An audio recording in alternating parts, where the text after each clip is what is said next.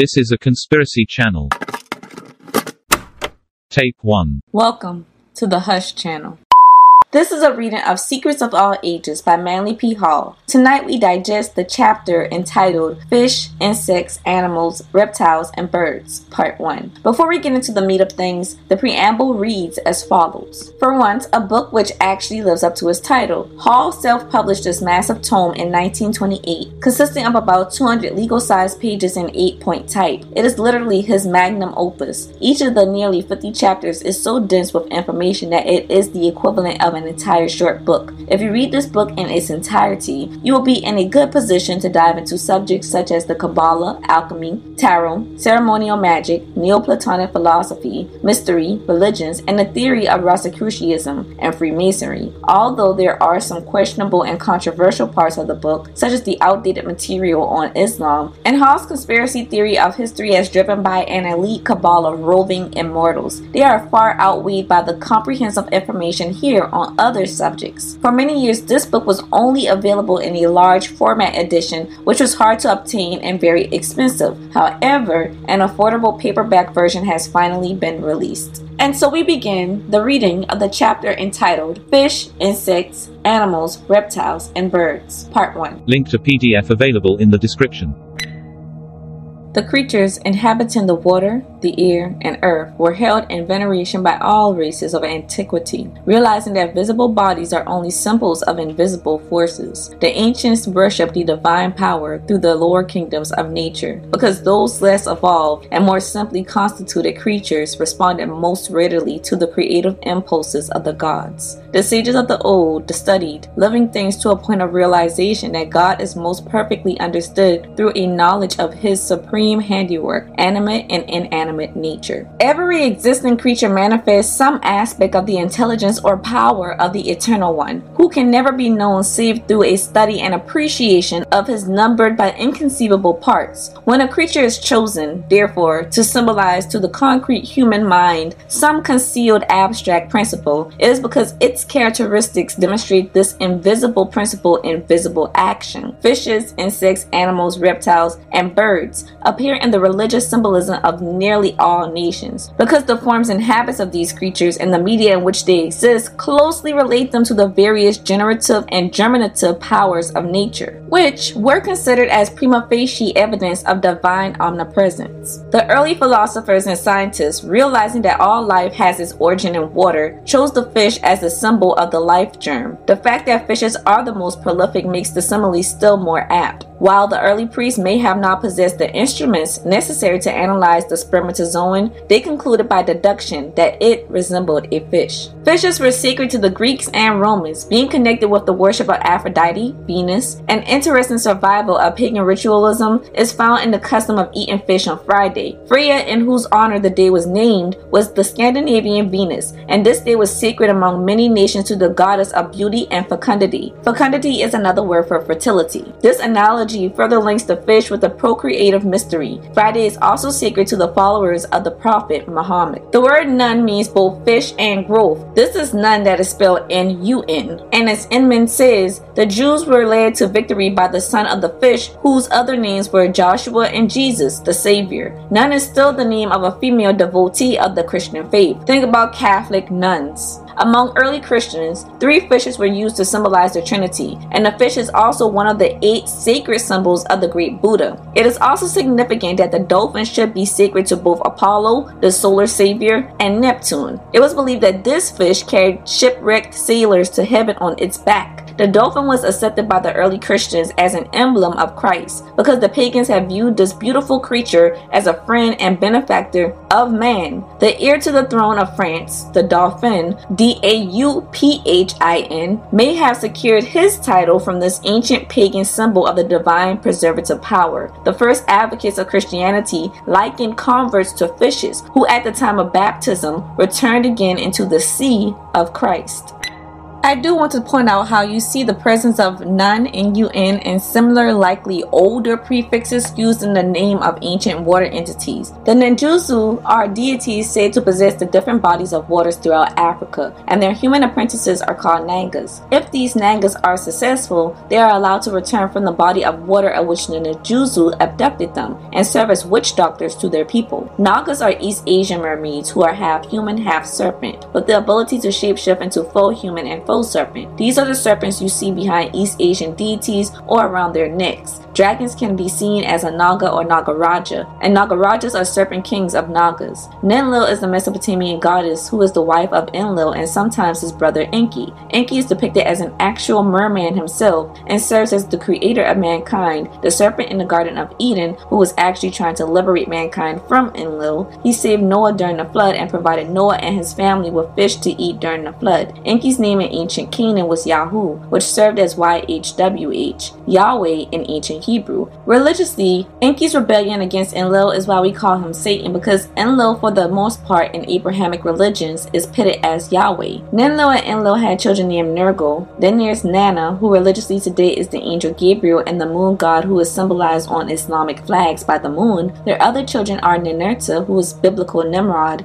Then there's Nintur, Ninazu, and Sudag. Ninlil's other by-names throughout the different regions of Mesopotamia were Nintu, Ninmah, Ninhursag, Mama, Mami, Balet Ali, Ninmena, Ki, Damgal Nuna, and Damkina. To connect dots, Ninlil's son, Nana, the moon god, is also the father of the deity Ishtar, but Ishtar is a deity that was formulated from the identity of Ninlil, with her own identity carved out that seems separate to Ninlil only because of the confusion of tongues and great migration from Babylon, of which caused names of the original Sumerian entities to change and also caused some conflation in storylines. Ishtar is Ninlil, and Ishtar is Venus. She is the morning star, which is also the eastern star. She is Lucifer. She is the American Statue of Liberty. She is Isis and Hathor in ancient Kemet. She is the Canaanite deity Biblios, of which the name of the Bible was named after. Earlier in the reading, it was noted how Friday is venerated in Islam. Friday in Islam is headed by the planet Venus. Venus is Ninlil, the supreme fertility and birth goddess goddess. She is the original mother of the earth, and she is born of the waters, the void that was before creation. Because she is also seen as Ishtar, the daughter of the moon god, she is the star on the Islamic flag. In fact, many of the Anunnaki had the prefix of Nin or Nun, or a variation in their name. There is Inyana,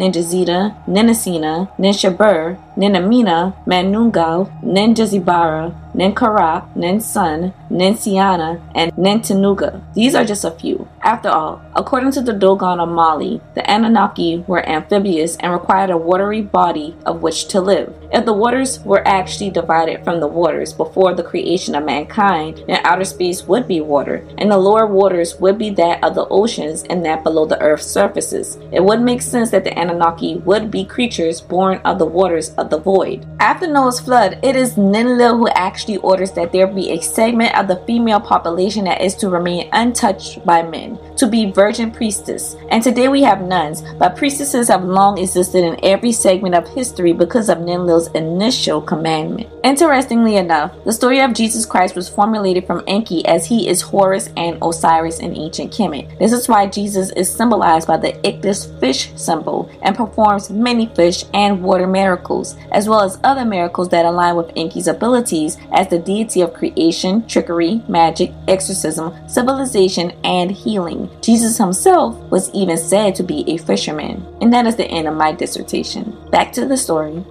Primitive peoples believed the sea and land were inhabited by strange creatures, and early books on zoology contain curious illustrations of composite beasts, reptiles, and fishes, which did not exist at the time the medieval authors compiled these voluminous books. In the ancient initiatory rituals of Persian, Greek, and Egyptian mysteries, the priests disguised themselves as composite creatures, thereby symbolizing different aspects of human consciousness. They used birds and reptiles as emblems of their various deities, often creating in forms of grotesque appearance and assigning to them imaginary traits, habits, and places of domicile, all of which were symbolic of certain spiritual and transcendental truths, thus concealed from the profane. The phoenix made its nest of incense and flames. The unicorn had the body of a horse, the feet of an elephant, and the tail of a wild boar. The upper half of the centaur's body was human and the lower half equine. The pelican of the Hermetists fed its young from its own breast, and to this bird were assigned other mysterious attributes, which could have been only true allegorically. Though regarded by many writers of the Middle Ages as actual living creatures, none of these, the pelican accepted, ever existed outside the symbolism of the mysteries. Possibly they originated in rumors of animals then little known. In the temple, however, they became a reality, for there they signified the manifold characteristics of man's nature. The manticora had certain points in common with the hyena. The unicorn may have been the single horned rhinoceros. To the student of the secret wisdom, these composite animals and birds simply represent various forces working in the invisible worlds. This is a point which nearly all writers on the subject of medieval monsters seem to have overlooked. There are also legends to the effect that long before the appearance of human beings, there existed a race or species of composite creatures which was destroyed by the gods. The temples of antiquity preserved their own historical records and possess information concerning the prehistoric world that has never been revealed to the uninitiated. According to these records, the human race evolved from a species of creature that partook somewhat of the nature of an amphibian. For at that time, primitive man had the gills of a fish and was partly covered with scales. To a limited degree, the human embryo demonstrates the possibility of such a condition. As a result of the theory of man's origin in water, the fish was looked upon as the progenitor of the human family. This gave rise to the ichthyology of the Chaldeans, Phoenicians, and Brahmins. Ichthyology is the branch of zoology that deals with fish. The American Indians believe that the waters of lakes, rivers, and oceans are inhabited by mysterious people, the Water Indians. The fish has been used as an emblem of damnation, but among the Chinese, it typified contentment and good fortune, and fishes appear on many of their coins. When Typhon or Set, the Egyptian evil genius, had divided the body of the god Osiris into 14 parts, he cast one part into the Nile River, where according to Plutarch, it was devoured by three fishes the Lepidotus, which was probably the Lepidosiren, the Phagrus, and the Oxyrhynchus, which is a form of pike fish. For this reason, the Egyptians would not eat the flesh of these fishes, believing that to do so would be to devour the body of their god. When used as a symbol of evil, the fish represented the earth, man's lower nature, and the tomb, the sepulchre of the mysteries.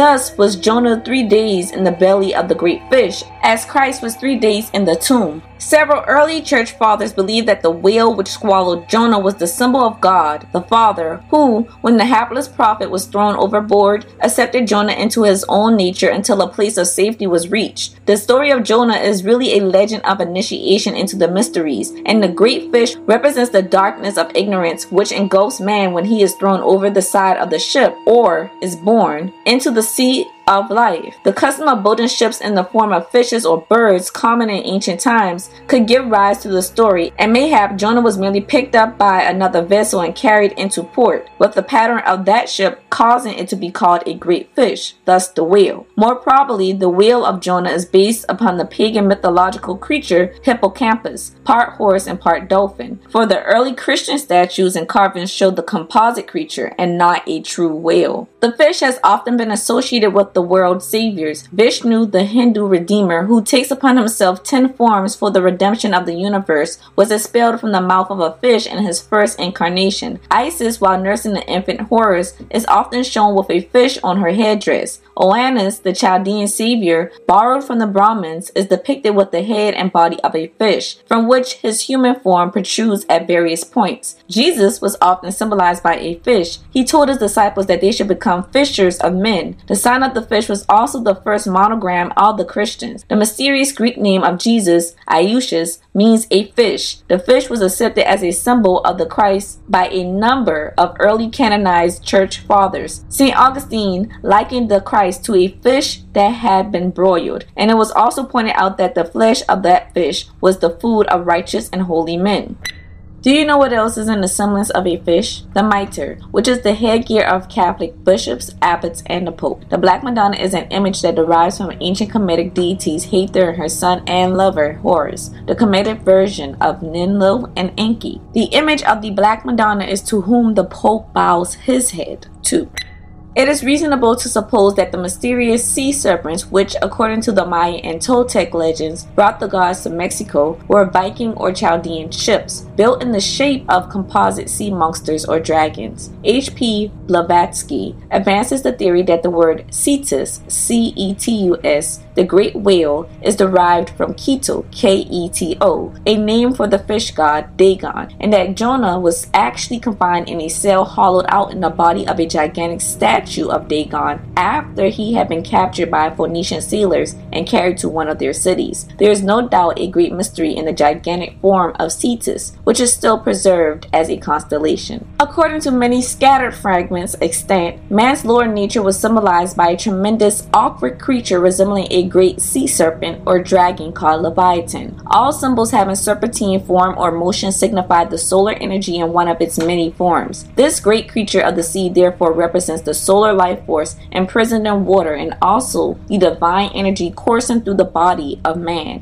where until transmuted, it manifests itself as a writhing, twisting monster, man's greeds, passions, and lusts. Among the symbols of Christ as the Savior of men are a number relating to the mystery of his divine nature concealed within the personality of the lowly Jesus. The Gnostics divided the nature of the Christian Redeemer into two parts one, Jesus, a mortal man, the other, Christos, a personification of Nous, N O U S the principle of cosmic mind. Nous the Greater was for the period of three years, from baptism to crucifixion, using the fleshly garment of the mortal man Jesus. In order to illustrate this point and still conceal it from the ignorant, many strange and often repulsive creatures were used whose rough exteriors concealed magnificent organisms. Kenealy, in his notes on the book of Enoch, observes why the caterpillar was a symbol of the Messiah is evident, because under a lowly, creeping, and wholly terrestrial aspect, he concealed conceals the beautiful butterfly form, with its radiant wings emulating in its varied colors the rainbow, the serpent, the salmon, the scarab, the peacock, and the dying dolphin. End of tape 1.